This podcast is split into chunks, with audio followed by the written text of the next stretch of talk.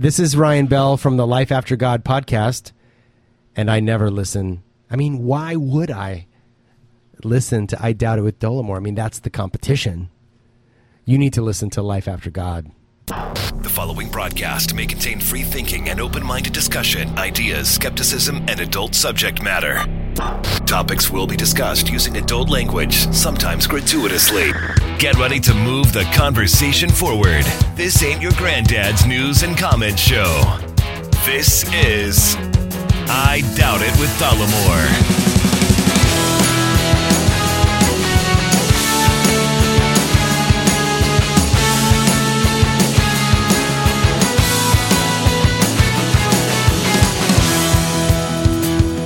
We are back.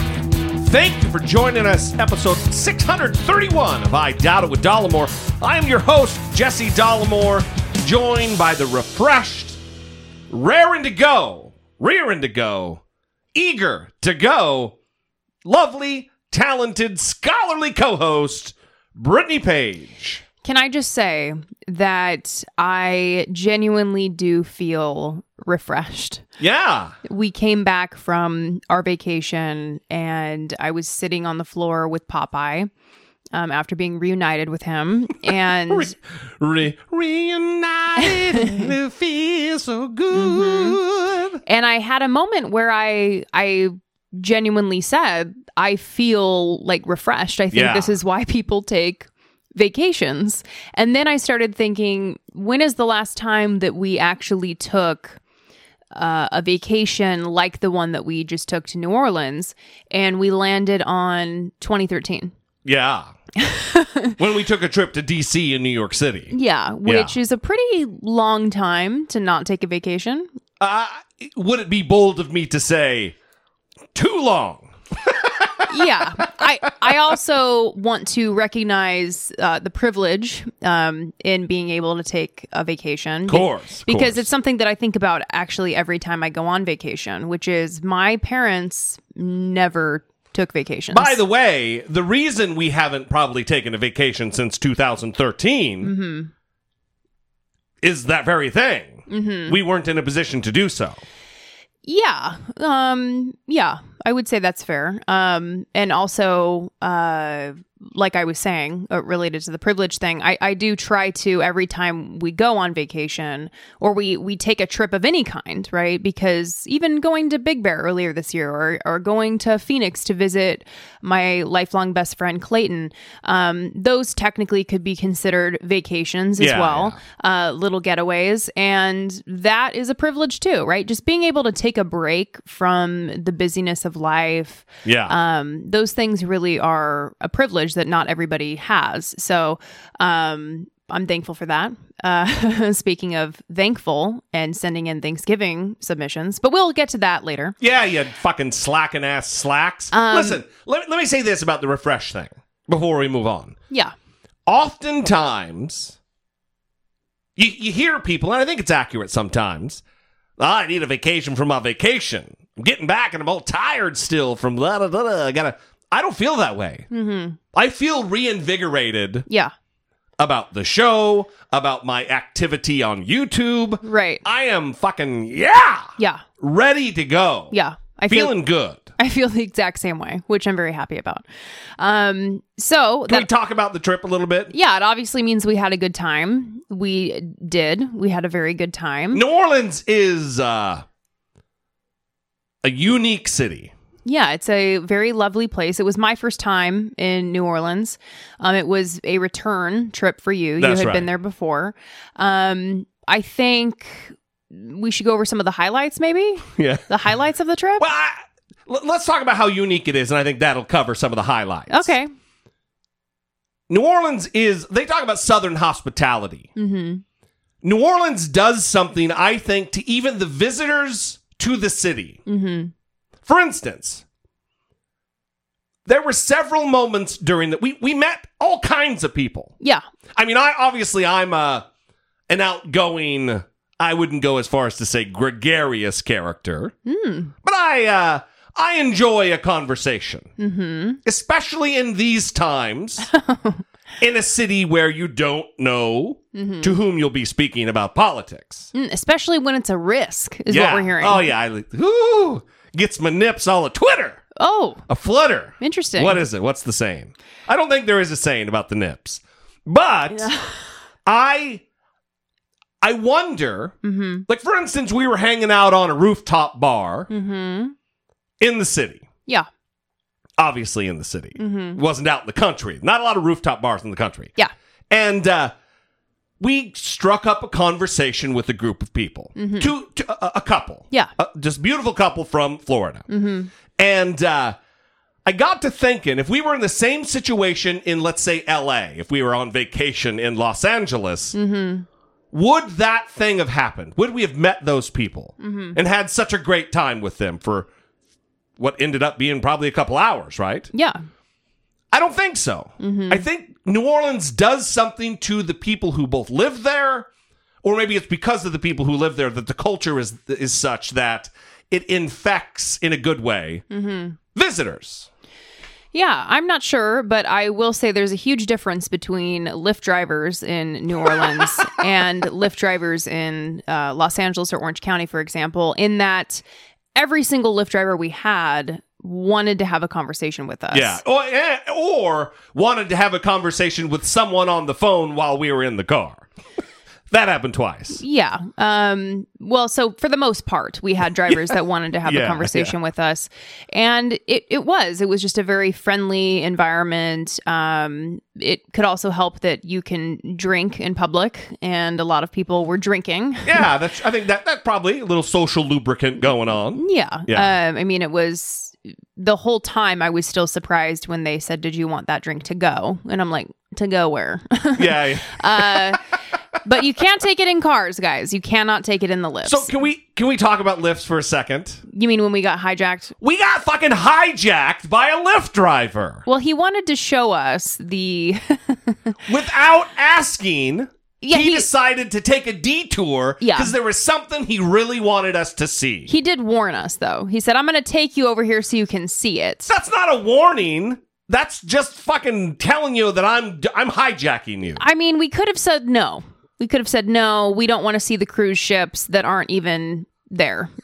Because that's where he took us. Um, he said that there is a port area, right? A port, yeah, Yeah, a docking area. It's right in Where- the river, so there's not a big giant port there. where the cruise ships, legitimate cruise yeah, ships, yeah. Yeah. No, we're not talking like a, like a riverboat gambler, steamboat McGee. We're talking about fucking carnival cruise ship. yeah, that they come there and this is where they go, and the people board and Yeah. the people come off, and he really wanted us to see not this a area. real, not a, not, not like a tourist attraction. Yeah, and there were no cruise ships there. There was no one there. He didn't at seem to all. mind that it that it was kind of a bust for him. But he wanted us to see it. It was important to him, and we're happy that we could oblige, um, be there. well, we're him. happy. It doesn't matter whether we're happy. It happened. Yeah, yeah. That happened to us. he just decided that he was going to show us that. So it was not on the way to where we were going. And he was friendly and awesome. It wasn't like a hey, you fuckers, I'm taking you with me. Yeah. It was just kind of a what is happening? Yeah, yeah. um, one of the highlights for me was the pharmacy museum. Um, there were all kinds of fascinating uh, knickknacks in there, and the um, curator of the museum Fantastic. he gave about an hour long presentation. Um, we just happened to walk in at the right time uh, because they have a guided tour. And pretty much the guided tour is you just walk into the museum and you all stand around and he moves around the room and presents to you all the different items and kind of covers the history uh, behind the museum. And it was completely fascinating. Yeah, yeah. He was unbelievable as a speaker, as a teacher. Um, he Dynamic, entertaining, inf- Yeah. in- informational. Yeah. Yeah. he included like social justice elements in Yeah, there. Yeah, I love that. which were really great. And people, you know, were walking out periodically. uh, maybe not for everybody. well, he wasn't sly about it. He's like, look, if you oppress a woman and you try to take um, control over her reproductive cycle, Mm-hmm. that I mean, he just put it in a historic context. And I just, I asked him later, afterward, I was like, did How's that go for you? You do, do you sometimes see the light flip on in somebody's head? Mm-hmm. And you know, he was well. You know, sometimes they walk out. You know, I don't know, but Yeah. he's doing yeoman's work. Yeah, he, As they say. he was fucking awesome. So another thing that we really um, liked about the trip is we went to the Whitney Plantation, Yeah, uh, and did a tour there, a guided tour, and it, it- highly recommend. By the way, yeah, I I wouldn't have done it. The only reason that we did it was because people recommended it as um the only tour in the in Louisiana or maybe the United States. I think the United. States. I think they said it was the only plantation in the United States that. Uh, yeah, focuses on the perspective of enslaved people rather than the enslavers. yeah, yeah. And it was very powerful. I mean, you didn't go to this plantation to walk around and marvel at like the mansion, Yeah, you know, or all the stuff that the enslavers accomplished, you know. Which down the road, the o- Oak Alley plantation, it's kind of the well, I think all of them. That's kind of the that's that's the that's the shtick. Is ah, look at this beautiful mansion. Look at the, the the the the acreage here. Oh, Yeah. here's what we did. They don't they don't really get down and dirty about the evil and the horror that was visited upon millions of enslaved human beings. Yeah, so it was a it was a really powerful experience when you walk in, they give you a um lanyard. Yeah, yeah. I was trying to find the word um, of one of the enslaved people that was on the plantation, and you you have a picture of them, their name, and on the back of it is like a little bit about their background, a quote from them, and A real person. yeah. Yeah. And then there's statues of each of those people throughout the property. So you can kind of find your person throughout the property. But then also throughout the plantation and the tour, there are quotes on the walls and things that are from your particular assigned enslaved person. And so it kind of gives you a connection to someone in particular as you're going through the tour to really go, okay, um, I want to read this quote. I want to like find more information about this specific human being um, and what their experience was like here, what they lived through. And it makes it, you know, you just feel more connected, you know, connected to the stories of these people because you were assigned one of them. Um, It's kind of what they do with the Holocaust Museum in Washington D.C. oh, is it? where you get uh, one of the numbers that was tattooed on someone. You you so you really get to connect. yeah. I, I don't know if it's a get to, but it's it's uh yeah, I think it is a get to. That's really that that they want you to to emotionally connect with what's going on and what happened. Yeah. Yeah. Yeah. So that was a that was definitely a powerful experience. We recommend that if you're ever uh, in New Orleans. It's about an hour outside of New Orleans, so it is a bit of a of a process. Um, yeah, yeah. but worth it. Um, and obviously all the food we ate. I mean, Yeah. I don't know what the highlights were for you. Uh, I, I mean, so I know I could- probably I covered some of them. I could talk a little bit about some of the, the things I don't remember from the first couple times I was in New Orleans, and that is the atrocious nature of some of the bathrooms in the uh, in the even in restaurants that are you're you're spending money in, Yeah. and they're worse than a truck stop, just a fucking urine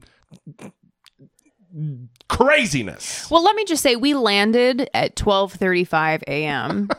and we didn't we probably didn't get to the Airbnb until like after 1 a.m. I would assume. Yeah. And then you decided to take me down to Bourbon Well, we hadn't really eaten all day. and I as soon as we walked onto that street, I wanted to leave. I was like, yeah. no, no, no, no, no. People were so drunk. It was really dangerous. yeah, because it was it was Friday night for all those people. I mean, I don't want to sound like an old turd who doesn't have fun, but it was Get off my lawn! yeah, that is not a safe environment though. I mean, you were you were walking past people who were aggressive, right? Like aggressive drunks Yeah, who if yeah. you're looking at them the wrong way, they're going to like swing on you. Yeah. Uh, There were dudes that were just like falling over into the street, like hopefully they're okay. Women in terribly unsafe situations. I mean, it, it was it was a fucking mess, and I I was thinking to myself, oh my God, is this what this is going to be like? Because if this is the case,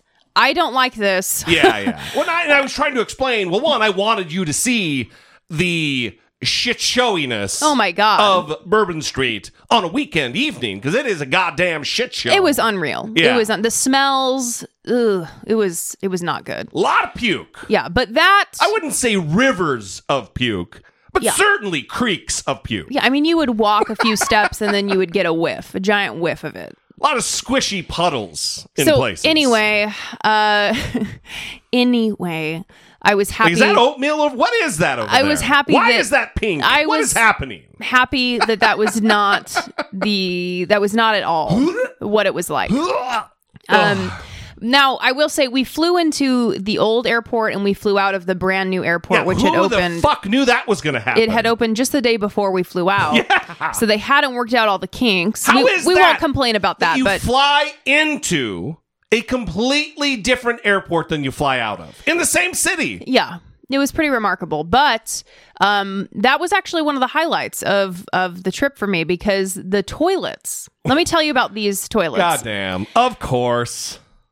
Listen, you want to hear about this technology? You didn't get the chance. We spent a week in New Orleans, everybody. Let me tell you about the toilets in the airport. So this is going to be so great. It's so sanitary. It's awesome. Okay, I'm sounding like a lot of fun. I'm complaining about everyone on Bourbon Street, and then I'm like, oh, the toilets. kids. Yeah. Uh, so here's the deal: the toilets, uh, the toilet seat is covered in a plastic protective layer. How did I know this was going to be something about germs? And what happens is you walk into the stall and you either push a green button Mm. or even more sanitary, you wave your hand in front of a light or whatever the fuck and it it swirls the plastic around the seat so that it changes a whole new cover for you. You don't have to touch anything. Wow. And it shifts this around so you're sitting on a brand new plastic covered toilet seat. All for all you know, though, they're just rotating on two. So you think it's a new one, but it's just the one someone had a time and a half ago. So you think you're going to get one over on me? You think I didn't already think of that? you think that wasn't already one of my fears when I sat down? Oh yeah. Well, how do Please, you know? How do you know it's not? You know, what? I don't know. Okay, but I'm trying to be an optimist. I'm trying to believe in the best. Okay, about New Orleans. I'm trying to Oh, believe you it. almost had it. You gotta be quicker than that. Anyway, they also have a um, a Cafe Du Monde in the airport now, so you can get beignets and coffee as soon as you land when you're leaving. yes, pretty fantastic. And you did that, in fact. You got some coffee. I did. Mm-hmm. While you were in the magic toilet. Yeah. that is right. Well, because I also got food poisoning the last day. That is So, right too. Things happen. Things do happen. But overall, fantastic. We're happy that we had the opportunity. Um, and we're happy that we didn't receive angry messages about where we were. Or at least from the podcast angle, I got lots of the shit on the YouTube. Yeah. Of what the fuck? I thought this was a Dollemore Daily. Yeah. Anyway, Yeah. we're back. And on that note, thank you guys for your patience and your support of us and so much understanding on the part of the audience. that, You know, this was a needed thing. We don't when you do two podcasts a week in a in a medium that really is a a one episode per week, maybe one episode every two weeks, mm-hmm. and we're doing two a week. You know, it's a it's a grind, man, and we want to continue to love what we do. Yes, absolutely. Yeah, and Um, you guys have allowed that, and and we appreciate it so so goddamn much. We also want to give a shout out to Elise. Elise is a listener that we met up with in New Orleans and had a drink with. That was a really great time. We want to thank her. Um, and Also, then, Brittany from Mississippi saw us. yeah, we didn't see her and we didn't hear her apparently yelling at us, but um, hello thank you for seeing us sorry that we we uh couldn't actually meet up but um listen if that happens guys if we're in your area we are always happy to meet up um if we can make that work that is something that we really enjoy uh we've met up with listeners in the past and as long as you're not um pretending to be a listener and supporter so that you can murder us Yeah, no dick grabbing either. we're pretty happy about it not into the dick grabbing. Yes, that is true. Um, speaking of dick grabbing, happy Veterans Day.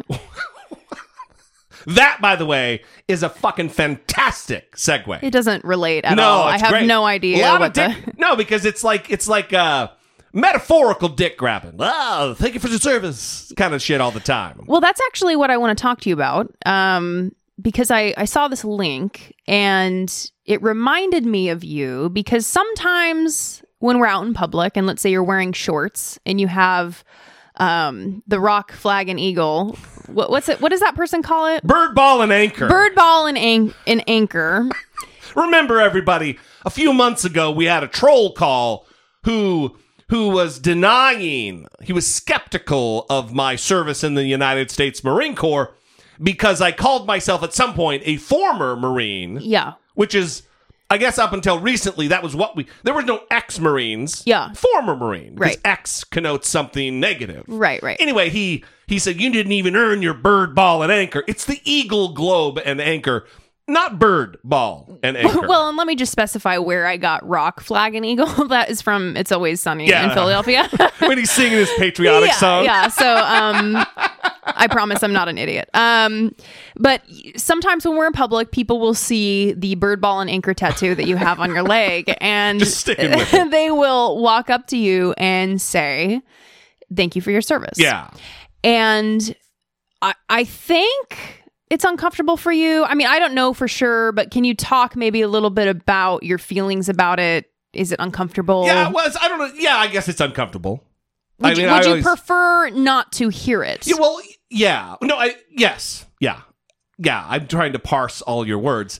I, I typically um uncomfortable seems a little bit harsh to me, but that is it is kind of an uncomfortability. It's it's one I don't like being made a spectacle of. Mm-hmm. Like we've talked about being in the Trader Joe's and an old lady's like, "Oh, you have the prettiest hair. Oh, was your mom redheaded? Was your dad redheaded?" Oh. Uh, uh, uh. You know, and, and I just like I'd rather not be made a spectacle of. Where did the recessive gene come from? Yeah, I mean, come on, come on. So, so yeah, when someone's like, "Oh, thank you for your," it's never quiet. It's never like coming up on me and like, "Hey, thanks for your service." It's always like, "Hey, everybody, thank you for your service, Marine." And that's uh, it, I don't like it. Well, that's also uh, sorry. Also, this when you're in boot camp, you don't say thank you to a drill instructor. Maybe this was like beaten into me. Because if you say thank you, one, you get punished because they say, don't thank me. I'm thanked on the 1st and the 15th of every month. I'm thanked when I get my paycheck. Fuck you. I don't need thanks from you. And I don't know if that's kind of uh, wormed its way in. right. But I don't need thanks for volunteering and doing my job. I'm not some kind of a hero. I just served in the Marine Corps for a few years. I wonder because you said that it's not done quietly, right? You said it, most of the time it's Very rarely. loud. Yeah. Do you think that it's more about then when people do thank someone for their service Oh. that it's more about them kind of signaling that they are the type of person who is like recognizing you or appreciates you? Yeah, I, I, I think that now that you say that, that sounds, uh, yeah, like they're, look at me, I'm thanking the veteran because I'm a proud patriot of the United Yeah. States of America. Yeah. I mean, Like I they- don't know. They clip but- the tape recorder and then God Bless America plays behind them. yeah. Well, and God, I still need to get after- that, that drop. and after they thank you for the, your service, they go on Facebook and post a status about it, like they helped someone. you Yeah. know? Today, I was in a Target and I saw a gentleman with a bird ball and anchor tattoo. and I went up to him and loudly proclaimed, Thank you, sir, Yeah. for your proud service. Well, uh, let me just say that don't do that. I, I'm not a fan. Okay, evidently you're not alone in your feelings on this. Oh, really? And this is what reminded me of you. Um, the Cohen Veterans Network, a national not for profit network of mental health clinics Hmm. for post 9 11 veterans and military families, they did a poll about this and they asked um, active and former members of the armed services how they felt about that expression, thank you for your service. And 49% of active and former members said that they feel uneasy with the expression, hmm. thank you for your service. So almost half share your feelings about this. Yeah, listen. l- Let me let me clarify. I, I don't want to sound like an ungrateful fuck when someone says thank you for something I did. It's great. But you, anytime you're in a situation where something goes down in an interpersonal manner, you can kind of get a vibe of, of what really the intent is. Th- There have been times in grocery stores, p- particularly, this is where it happens, where an older man with one of his, you know, Korea vet hats on will, hey, hey, Marine, blah, blah, blah. We'll talk a little bit about his time in the service, talk a little bit about mine. And then as we're walking away, we'll each exchange kind of a thank you for your service. Th- those times don't bother me. Well, you're actually hitting on something they found in the poll, which is veterans' preferred questions about when they served, um, where they were stationed, what specific job they did while they were Yeah, serving, like yeah. something that goes deeper Yeah, and what did you allows allows for a more meaningful connection. Because that is about me and my service and not about them showing how thankful they are for my service. yeah, Yeah, that's Yeah. interesting. Well- at least I'm not alone in being an asshole about people thanking me.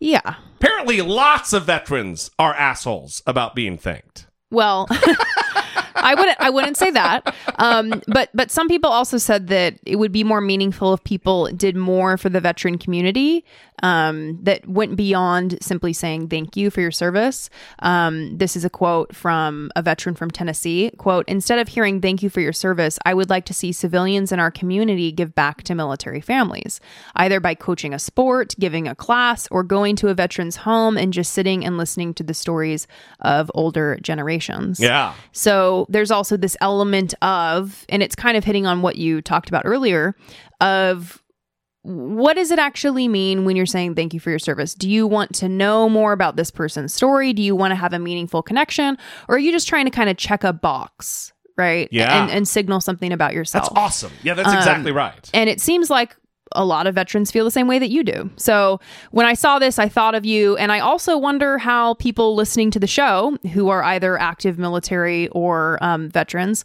what they feel about this phrase as well. Um, I wonder if it's similar to your experience where it has been kind of a spectacle, it's not done quietly. Um, have people been thanked for their service and like received gifts along with that, you know? That's a big thanks. I mean, that's a real thank you. Yeah. I mean, what is it? Do you feel uncomfortable with it? You like it? What is it? We want to hear from you. Absolutely. 657 464 7609. Or you can record a fewer than three minute voice memo and send it to I doubt it at dollemore.com. Now, Oh, I- now I, I guess I'm running the show today. you are. I kind of like it. Um, I want to kind of take you through this very interesting, interactive Pew Research Center oh, link. hang on. Pew pew Pew. pew Pew. pew Pew, pew. pew pew. Now, I have a feeling that Love the Pew research, Yes, we all do. mainly for the drop, but you know, Also for the fantastic information. yeah, you know that's a secondary. The Oh. drop's what's mainly good for me. Really? Yeah, you know, You have your priorities straight. kind of a dullard. What are you gonna do? Yeah. Okay. So uh, I did put this in the Dollemore listener group, uh, the listener run Dollemore listener group on Facebook, but I will also put it on the I Doubt It with Dollemore podcast Facebook page and the at I Doubt It podcast Twitter page. If you're not following those things, you really should be. Um, but Plug time. But this is called a cross the table. Would you share your views of Donald Trump over dinner? Now, I, I know how this is probably going to go for Jesse D, but I want to take us through this because they give some interesting um, facts along the way. So Th- this, this, is if you're going to be quizzing me on this. It's, I mean, because I don't have any problem when I describe what we do on the show. Mm-hmm. My go-to thing when I talk to a stranger about what we do on the show is that each and every episode we stretch open Donald Trump's mouth and take a big shit right into it. That's how I describe what we do on the show. Okay, well, it's mostly so that people can um, compare themselves to other Americans through your answers. Okay, Oh, all right, It's let's- not just about you. Let's do Relax. it. So are you going to be clicking boxes over I am, there? I am. And then at the end, I, I'll they'll tell me something secret about myself. It's not necessarily at the end, and it's not something secret. This is not a BuzzFeed quiz. Okay, You're not, going to tell me which Harry Potter character I am. No, we're not trying to figure out which yogurt not, you are. it's not fucking Ron Weasley. I know that's what everybody thinks, and I'm not Ron Weasley. Okay. Wow. Fuck that little ginger freak. You are Hermione, right? I have no idea. Okay. I don't even think I've seen all the movies. Put yourself in this scenario. I know people are horrified all across the world right now. A friend has invited you to a small dinner with people you have never met before. Mm. The conversation is moving along, and people at the table begin talking about Trump. You realize that everyone at the table is expressing a view of the president that you do not agree with. In fact, you hold the opposite view. Would you share your opinion of Trump with this group? Now, your two choices are yes, I would share my views. No, I would avoid sharing my views. Yes, I would share my views Okay. vociferously. Now you need to choose from uh, one of four reasons that you would share your views. Okay. Here are some reasons why others have said. Is one of the reasons because I'm right? uh, we'll get to that. have said that they would share their opinions with the group. And as we're going through this, I want people to be thinking about what they would do, right? What would be their response? What would be their reason for this? Um, and try to be honest with yourself, right? Because I think sometimes we think, oh, we would do this in this certain situation. But would you really? Yeah, but would we really? Um, okay, here are some of the reasons why others have said they would share their opinions with the group. Which best describes why you would share your views, Jesse D? Number one, I would feel compared, compelled to share my strong feelings about Trump. Two, I think the conversation would be productive. Hmm, It's not two. Three, I feel the people at the table need to learn the truth about Trump. Hmm, That's three? Yeah. Okay. Four, I think it would be important for them to know where I stand. Yeah, it's less important. Oh, that's number four? Yeah. Number three. Okay. Because, I, because if they have an incorrect opinion about Donald Trump, Mm-hmm. first of all, if you're referring to him as the president, you're already fucking way off base in my mind. but number three would it would that would be it because if you have a a a a um positive opinion. Mm-hmm. I I feel like you need to know the truth. You're not looking at Donald Trump through the same lens, which is the lens of truth or social justice or whatever, Mm-hmm. uh, than me. So anyway, yeah, that number three. Well, I feel like one and four are very similar. I would feel compared compelled to share my strong feelings about Trump, and I think it would be important for them to know where I stand. But all of those kind of pour into number three. I would feel compelled so they would know the truth. yeah, yeah. Yeah. Okay. Um, uh, so now we're going to talk about what is your overall view of Trump? You disapprove of Donald Trump or you approve of Donald Trump? Come on. I fucking love that guy. Okay. so we went with disapprove. Um, so let's compare. Don't answer for me, Brittany. let's compare you to other Americans, all right? According to Pew, the public is divided. 48% of US adults say they would share their views of Trump with those who disagree, while 51% would not. You, Jesse, are among the 43% of Trump disapprovers who would choose to share their opinion of him among a group of people discussing how much they like Trump. That is shocking to me. That- Why? That people who disapprove, like, I could see if you're a Trump lover, that you'd keep your fucking mouth shut, that you love this racist cunt of a president. Ah, I could see that. But if you disapprove of this white supremacist jerk off in the Oval Office, why would you not take an opportunity to express to the people around you who happen to love the guy or like the guy or are middle of the road about the guy that he is a clear and present danger to our union? Well, let me tell you this, and this is going to be something that may surprise you. Um, I, this was disappointing to me, actually. Um, a higher percentage of Trump approvers rather than Trump dis- disapprovers would said that they would be willing to share their own views. Huh. Okay, so among the Trump approvers, fifty-seven percent Come said that they would share their own views, and only forty-three percent of the Trump I- disapprovers said they would share their views. Are they being honest though? I mean, I because don't Trump know. approvers, they all talk a big fucking game, but these, these are the same people who skewed the polls in 2016 because they were the silent majority. We're so scared. We're being ridiculed about our opinions. Yeah, but- these are the same cowards. I just broke my pen while you were talking. I think I got stressed out. I'm getting fired up. now. Um, I think we have to take them at their word for now. Um, well, we, we do have this guy. I was I was just about to say uh, we actually posted while we were on vacation a CNN uh, clip. They sometimes interview voters, do like a, a panel, and they oh, ask are them you talking about that dumb lady?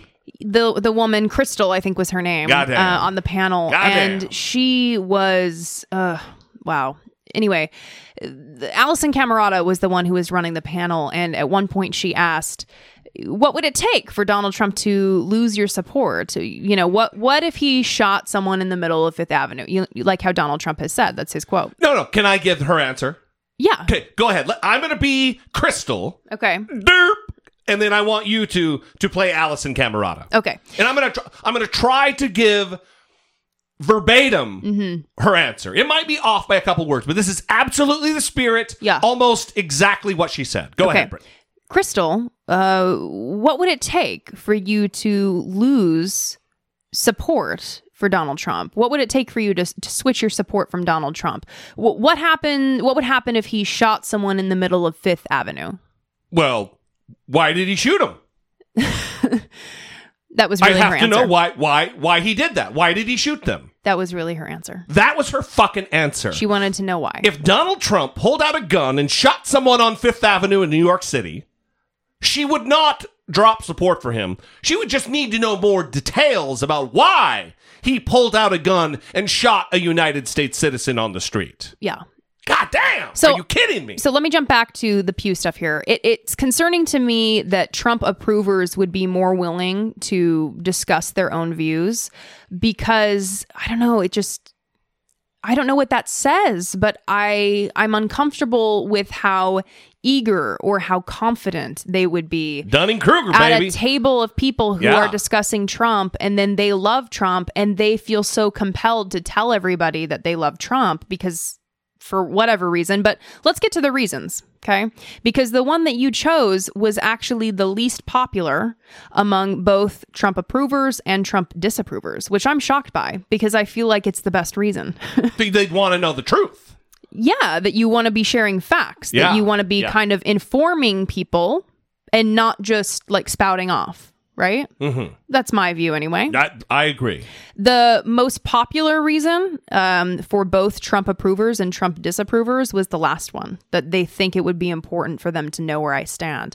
Almost like just group identity type thing, right? Yeah, you said that was the least popular. No, that one was the most popular That- among what? both Trump approvers and Trump disapprovers. That is such a selfish, self-interested reason. Well, that's why the fuck here, they need to know what I think. That's- Who cares what I think? I'm giving you facts, baby. That's what I'm saying. It's Yeah. disappointing that a signaling group membership is more important than trying to have a conversation about facts and really orienting someone to reality, right? Yeah. Um, but listen, if you take this and that was your reason, not trying to insult you. okay? No, you're the worst. you're the worst, just like everybody else. Um, I just- people are the worst. Okay. I I would hope Joking. I would- joking. I would hope that we would we would try to inform people rather than just signal our group membership, you know, um, because that's what that really is about. For you're, sure. you're listening to people who disagree with you, and you're getting so pissed off that it's just important for you for them to know where you stand, that you aren't like them, that you believe something different, and then you're just gonna leave it at that. how how important do you think you and your opinion are that that would be the reason? Yeah, They need to know where I stand. yeah. Any Hillary bitches on here? Donald Trump, baby. So this is something though that we talk about because the holidays are coming up and um, Thanksgiving, all the other holidays around this time where people gather with friends and family. And sometimes people are in situations where their family members, their loved ones are expressing views that they don't agree with. You might have Donald Trump guy at your Thanksgiving table. yeah, Yeah. and you have to figure out how to navigate that. We we've spent a lot of time talking about that Yeah. on the show. Um, so we'd also want to hear how you did on this quiz, uh, what your feelings or thoughts are about it, also what you're thinking in terms of gearing up for the holidays and, and how you're going to handle these situations at the dinner table. Absolutely. Yeah. 657 464 7609. Of course, you can always email a voice memo from your smartphone to I doubt it at dollemore.com.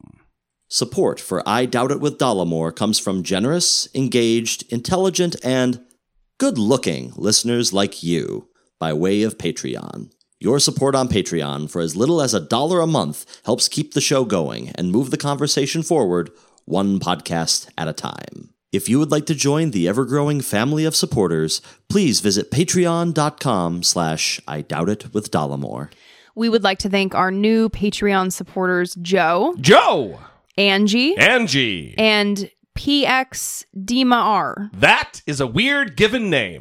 PX Dima R. Uh, that's my best guess is to pronouncing. I'm assuming what is written here. That is a screen name, Mm-hmm. not his, as they say, a Christian name. there. We don't know. Oh, we don't even. Yeah, I just assumed. Yeah, how dare you? I.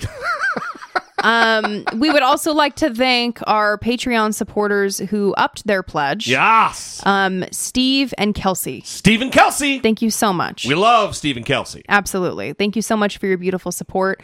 Listen, now is the time that we pressure you because No, this is the time where we fucking guilt you and shame you Well- for not taking part in the Thanksgiving episode yet. Yeah, let me just say that Jesse has started his yearly tradition of complaining and telling me that the Thanksgiving episode isn't going to happen because he doesn't have enough submissions wait, yet. wait, wait, wait, wait, wait. Is that a yearly thing? Do I do that every year? Every single year. You, you- Really? yes. You start complaining. You start telling me it's not going to happen. We should stop doing it. Blah, blah, blah. Uh, uh, and Don't blah blah blah me like I'm. Uh, well, I understand that it's concerning because it is a lot of work for you. We have like three submissions right now. Yeah, like three or four. And we need more than that. So, listen, I know people love the episode. They really appreciate it. They like listening to it. It can be intimidating giving a phone call, uh, giving a phone call, um, sending a voice memo in and describing the things that you're thankful for. It can get emotional. Sometimes it requires vulnerability Lean into that. but it is something that people really value and people really appreciate and people need to hear because many people are going through difficult situations and we get so much positive feedback from this episode. So we would ask you please reflect on the previous year and think about the things that happened and think about what you're thankful for. Uh, take some time to record a voice memo in a quiet room, hopefully fewer than two minutes for the Thanksgiving submission. Please avoid profanity because the Thanksgiving episode is always family friendly, where we cover only good news and things that we're thankful for. And also remember that you don't need to thank us because that's not what this is about. Even though we really, really appreciate those messages, you can, you know, feel free to type it out in the email if you if you feel so compelled. It, it'll be edited out because if if everybody said we're thankful for the show, Yeah. that's what the episode would be about, and that's not what we want it to be about. Yeah. So if you want to hear previous episodes, you can go to dollemore.com, scroll all the way to the bottom and search Thanksgiving and listen to those old episodes. There's also some on YouTube. You can just go and uh, YouTube Dollemore Thanksgiving and listen to those so you can kind of get a, a feel, a vibe for what we're looking for and what you will want to submit. So again, uh, record a voice memo on your smartphone and email it to I doubt it at dollemore.com.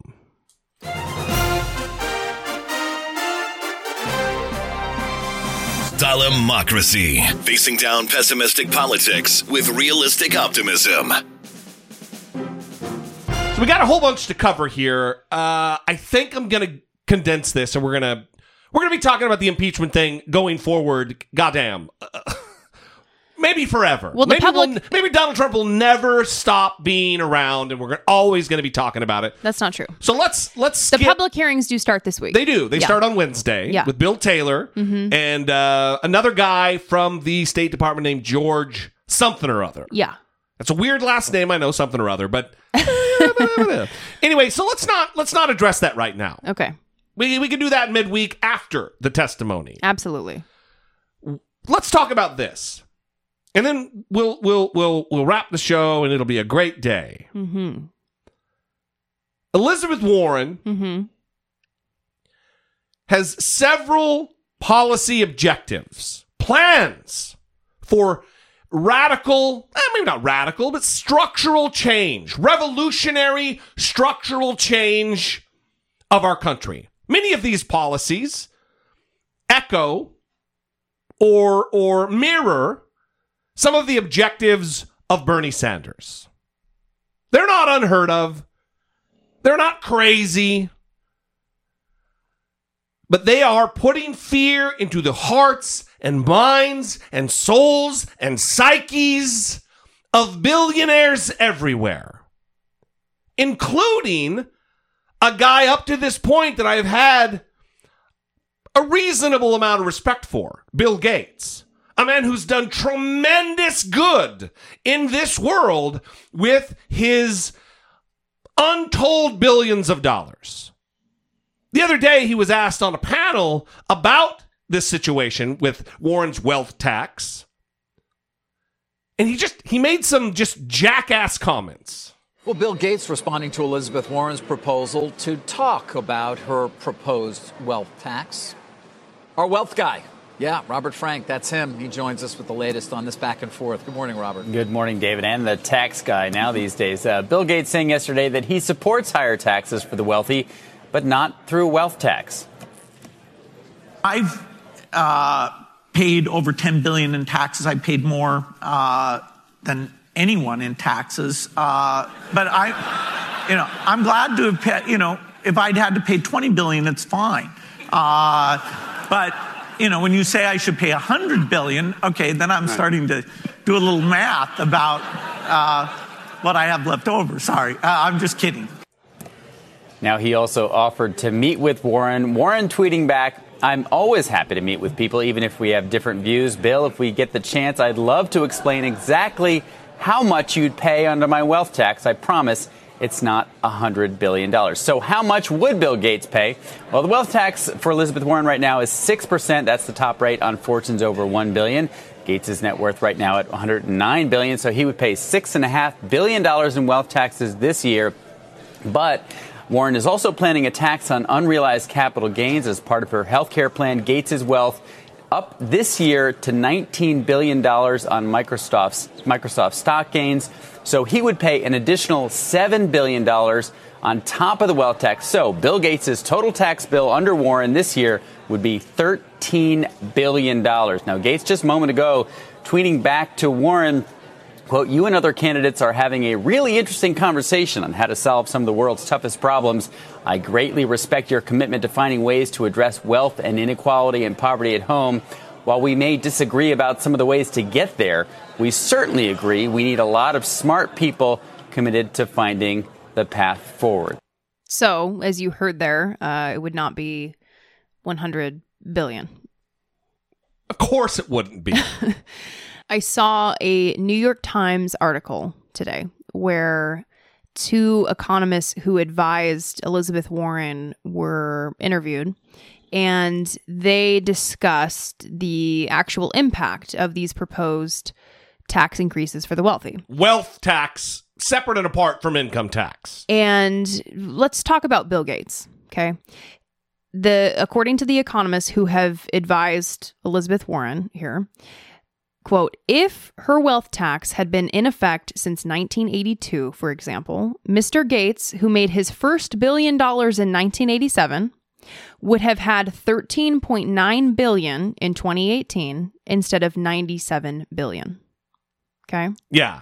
So this isn't a situation where, and Elizabeth Warren was asked this recently, does she believe that billionaires shouldn't exist? And she said, no, I don't believe they shouldn't exist. Right. Meaning, she, yeah, she's okay with billionaires existing. Right. And so, Which we, is opposite of Bernie. we don't want people using these scare tactics. And by people, I mean billionaires. Uh, where they're trying to say Well, at least you consider them people, Brittany. That's that good. that Elizabeth Warren is going to take all their money. Yeah. She's going to make billionaires a thing of the past. I mean, I don't have the knowledge base here, so I'm going to trust the economists that have the expertise and the education in this area when they say that even if her policy, the wealth tax, had been in place, Bill Gates would be doing very, very well for himself. In fact, his wealth would only continue to grow. Yeah, he'd only have several billion over a dozen billion dollars. Right. Come on. And I know that he was quote unquote joking. It's hard to tell because the joke wasn't great. Well, he's Uh, Bill Gates after all. delivery wasn't fantastic, but what are you going to do? It's not, not as John Mulaney. He's Bill Gates. Yeah, he he's good at alleviating poverty and eradicating diseases in in different parts of the world. Yeah. That, that's more his his strong suit. But Drinking poop water. drinking poop water. Yeah, that's that's a thing that happened. So I think it's important to look at those numbers. That's a lot of Yeah. money that you're still going to have. You're you're not in a situation where you're you're having to calculate how much money you're going to have left. Yeah. Listen, imagine winning the lottery, winning a million dollars. After taxes, you end up with a million dollars. Bill Gates would have to do that 19,000 times to have 19 billion dollars. He currently is worth 109 billion. Again, you know, I don't want to I know the audience isn't isn't dummies, but put that in perspective. It's, it's 109,000 million dollars. That is tremendous. Also, let me say this. He's bragging about I've paid $10 billion in taxes. Seems pretty low if you're worth 10, $109 billion. Because if you're worth $100,000 and you've only paid $10,000 in, in taxes, Mm-hmm. that seems like a, a little amount. Mm-hmm. So he's undertaxed. Absolutely, obviously, he's undertaxed. If over the course of his life he's only paid ten billion dollars in taxes. Well, and the unfortunate thing is we we also have a billionaire running for president, Tom Steyer. Two of them al- almost now with Bloomberg Oh, right, right. And and Donald Trump, who maybe is a billionaire. yeah, Probably not.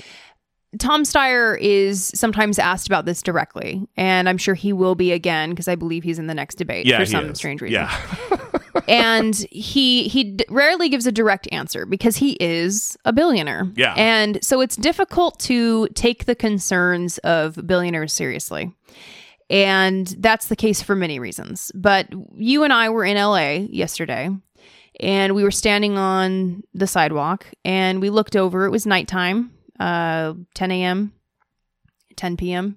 Definitely later 10 p.m. Yeah. and and we look over and there's a human being laying on the concrete and the only thing that they had was a blanket I don't even them. know if I would categorize what they were covering themselves with as a blanket. It was just a. it was like a throw because it was smaller than tiny. a blanket it did not cover them completely that is right. and there was nothing underneath them and they were sleeping there well trying to uh, it didn't look like it was it was happening and i was watching this happen and we had just driven past several uh, tents where other homeless people were living on the streets There is an Angeles. epidemic of homelessness in Los Angeles right now. Absolutely, there is. And I was thinking about these comments from these billionaires and how much money they have.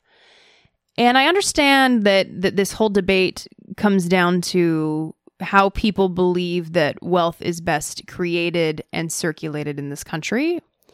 But it is difficult, again, to take the concerns of billionaires seriously when they're in the position that they're in. The average American is in a difficult position where they can't afford 40% of them a $400 emergency expense without putting it on a credit card or asking someone for money. Four hundred dollars. 40% of Americans. Yeah. That's a lot. And then you see the homeless living in Los Angeles. It's not just in Los Angeles, all over the country. And I think that those issues, uh, the experiences of most Americans, are more important than these billionaires.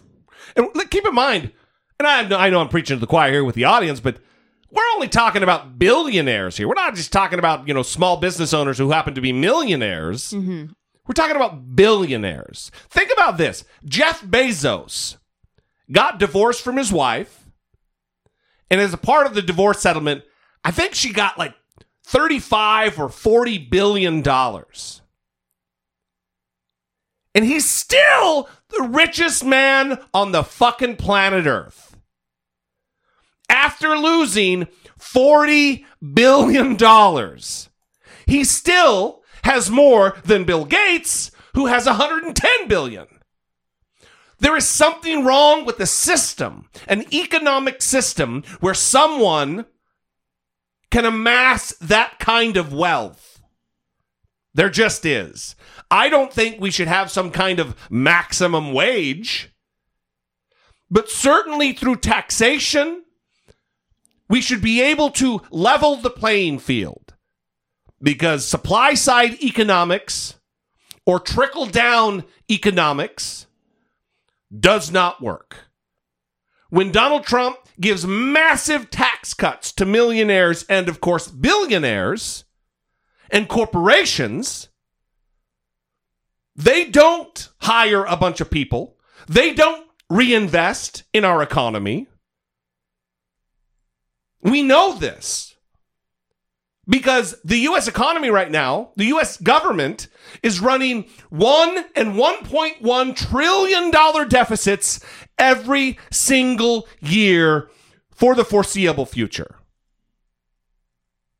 The national debt has gone up 3 trillion dollars since Donald Trump took office. 3,000 billion dollars because of trickle down economics. Maybe it's tangentially related. Billionaires can cry me a fucking river about being taxed 2 and 6% yearly on their massive, incomprehensibly big fortunes that are going to to to fund people's health care where these people who are homeless and are visiting ERs Mm-hmm. that will stop. Mm-hmm. People will not go into crushing debt because they contracted disease. People won't have to have the conversation like friends of ours just recently had about whether or not they're going to sell their house because one of them got cancer. There is something wrong with the system that there is such inequality. The vast span between the have nots and the haves, which is only getting bigger. Because, as the, the status quo right now, is to promote that happening. Well, I'm I'm glad you mentioned the ER thing because I recently shared a Bloomberg article on social media and the title of it was America's largest health insurer is giving apartments to homeless people, Hmm. a radical fix for the US healthcare crisis. And in it they talk about how often this happens where homeless people are going to the ER because they're having a legitimate health problem and they don't have insurance, or because they want to get a meal and have a bed for a while. Um, Just get off the street. yeah, Yeah. and this is particularly this story uh, takes place in Phoenix, where it gets unbearably hot. Yeah. and if you don't have shelter, it can actually be very dangerous. Yeah, so, a lot of the a lot of maybe the vast majority of the summer is triple digits. Yeah. Yeah. So, not a good situation for people who don't have shelter, don't have water, don't have a way to get cool. And in the article, there's several different people that they discuss, but one person in particular is a 50 year old, 54 year old, I'm sorry, with multiple sclerosis, cerebral palsy, heart disease, and diabetes. The article says, quote, he was homeless before United Health got him into an apartment. In the 12 months prior to moving in, Steve went to the ER 81 times. Wow. Spent 17 days hospitalized and had medical costs on average of $12,945 per month. Wow. In the nine months since he got a roof over his head and health coaching from the team here, Steve's average monthly medical expenses have dropped more than 80% to 2073. Still high, Yeah. But not $10,000 a month. Yeah. So they're they're testing this idea though of providing housing and they specifically look for homeless individuals who are frequenting the ER like like this individual is so that they can lower those costs because that gets turned back around on the taxpayer. Yeah. And people don't think about this. right? You you start to talk about how homeless individuals need to just be provided housing and people get all pissed oh, off. Oh yeah, you're giving them. I work hard for my money. You should be giving it away. Right. But what they don't see is the cost on the other end.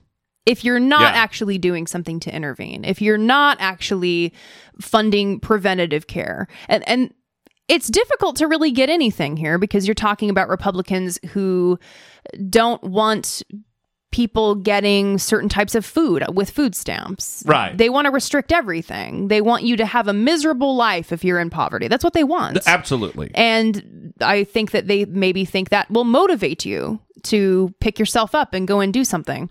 But I would ask them, what do they want that person that I saw last night who only has a blanket?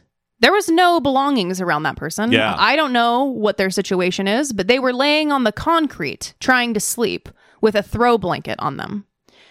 What do the Republicans propose that person does to start from where they are, picking themselves up?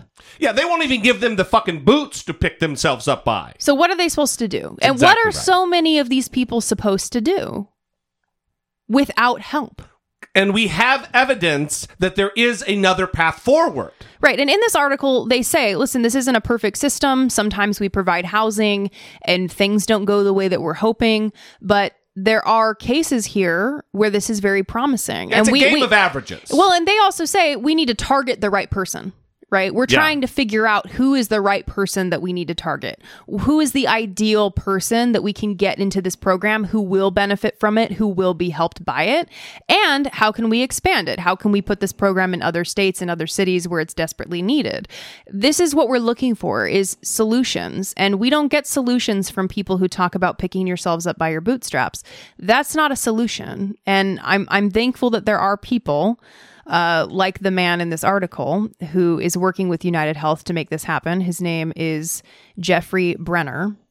And we'll also put this on the Facebook page so you guys can check it out. Yeah. But this is a really important issue. And I know that it's close to our hearts because we grew up poor.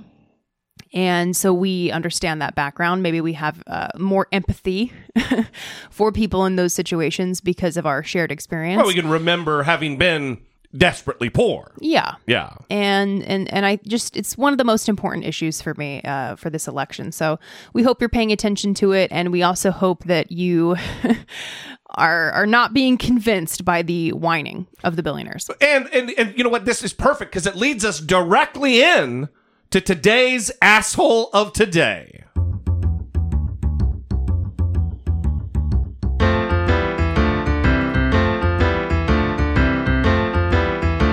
It's the asshole of today. Ainsley Earhardt. And as a reminder, every time we talk about Ainsley Earhardt from Fox News, from the Fox and Friends on the uh, the Fox News, we like to play this particular clip of Miss Ainsley Earhardt. What about the majority? Okay, the majority. So tired of protecting the minority. It's not her first time in Asshole of Today. Uh, I don't know how many times she's been here, but it's definitely not the first. We haven't had anybody do a count yet to make a list. Yeah. And I'm not doing it, so. Mm, Yes, that is true. she was talking about Elizabeth Warren, and she made some very uh, not intelligent comments. Not shockingly, not intelligent comments. I don't understand how that message is going to, how she's doing so well with that message. That message is saying, you have more than I do. I want to take some of yours. I'm jealous of If what you have." If you don't have. have anything, that's a very potent message. Believe me. But that's not the American way. The American way is to work your tail off. But keep you- working. Say yes. Say yes. Work weekends. Work nights. I, I, I work get your that, way to but, the top. But if you have worked really hard and you still don't have anything, I mean, you go to the. I've been to the Bernie Sanders rallies where there are a lot of people who who need help. Uh, you know, they they uh, didn't have uh, health care. They, they need. Uh, you know, they got problems with uh, college tuition and things like that. And so, for the Democratic message, look, you don't have anything. The government is going to make sure that the most successful people pay extra so you can get a hand up. That is very powerful. Right. And that's why. You know, you, you look at the number of people with that point of view, you add up all the people who support that, it's a big number. Right. You don't. That's not the American way, Brittany. The American way is work weekends, work nights, work your ass off to get to the top. Mm-hmm. Is she out of her fucking mind? Does she not understand how things work? The average person, even the above average person, can work thousands and thousands of hours in overtime and will never, never be in a position like Bill Gates or, or Jeff Bezos. It's wildly insulting. And it has to be wildly insulting to many of her viewers as well, because they are in positions where they're working two, three jobs to make ends meet. Yes. And wondering because of our terrible system where people have been sold the lie of meritocracy, wondering what's wrong with them. They must be doing something wrong Right. that they're not a billionaire yet. What what did I do wrong that that the American dream is not accessible to me? Where did I go wrong? How am I messing this up with all the work that I'm doing and how hard I'm trying? Yeah. It's insulting to continue to try to sell people this idea that if they just work hard enough, if they just say yes, if they work themselves to death, that eventually they'll get there. No, all kinds of things take people off course. And I'm I'm sick of things being boiled down to this very simplistic explanation. Well, that's it's Fox and Friends, Brittany. Let's Yeah. not go crazy. It's I know, that's what you're being served on Fox News is simplistic explanations. Yeah, emotional argument. it's still disappointing. And I'm Yeah. sure that's what Ainsley did, right? To get to her position. I'm sure she worked nights. I'm sur- sure she worked overtime. oh yeah, no privilege there whatsoever. I'm sure she wasn't afforded some benefits based on her background, based on her appearance, right? Things that really helped her get to her position. Well, she clearly didn't get to where she is because of her fucking brains. She's a moron. She's the one who said that we conquered communist Japan during World War II. Get the fuck out of here. So- clearly, it's not a meritocracy over there. So what we will be seeing though is a ramping up of these kinds of talking points and what we need is for the Democrats to remain level-headed, stick to the facts, stick to personal stories from uh, citizens, from people that they meet, even though sometimes I hate that during the debates. Well, I was talking to Lorraine in Kentucky. yeah. yeah, we know you're talking to Lorraine. Let me. You just touched on something about people uh, from the voters, from the people. yeah. That is where the money is coming from to help people out with tuition, with health care. We shouldn't be looking at it as the government giving. It's we, the people. And we can come together as a nation and set forth a new set of rules that we will take care of those who have not in this country. It's expected for us to help up those who don't have.